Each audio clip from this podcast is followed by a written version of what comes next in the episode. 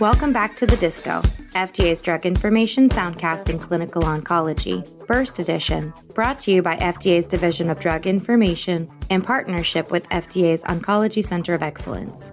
Today we'll provide a quick update on a recent FDA cancer drug approval. On March 22, 2023, the FDA granted accelerated approval to retifanlimab, DLWR, brand name Zynyz, for adult patients with metastatic or recurrent locally advanced Merkel cell carcinoma. Safety and efficacy were evaluated in Podium 201, an open label, multi regional, single arm study evaluating 65 patients with metastatic or recurrent, locally advanced Merkel cell carcinoma who had not received prior systemic therapy for advanced disease. The major efficacy outcome measures were objective response rate and duration of response, assessed by an independent central review committee according to RECIST version 1.1. The objective response rate was 52%, with complete response rate of 18%.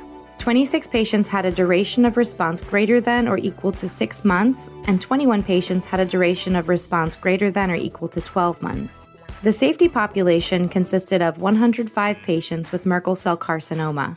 The most common adverse reactions occurring in more than 10% of patients were fatigue, musculoskeletal pain, pruritus, diarrhea, rash, pyrexia, and nausea.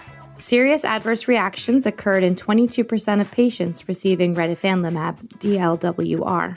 This review used the assessment aid, a voluntary submission from the applicant to facilitate the FDA's assessment. Full prescribing information for these approvals can be found on the web at fda.gov/drugs at FDA.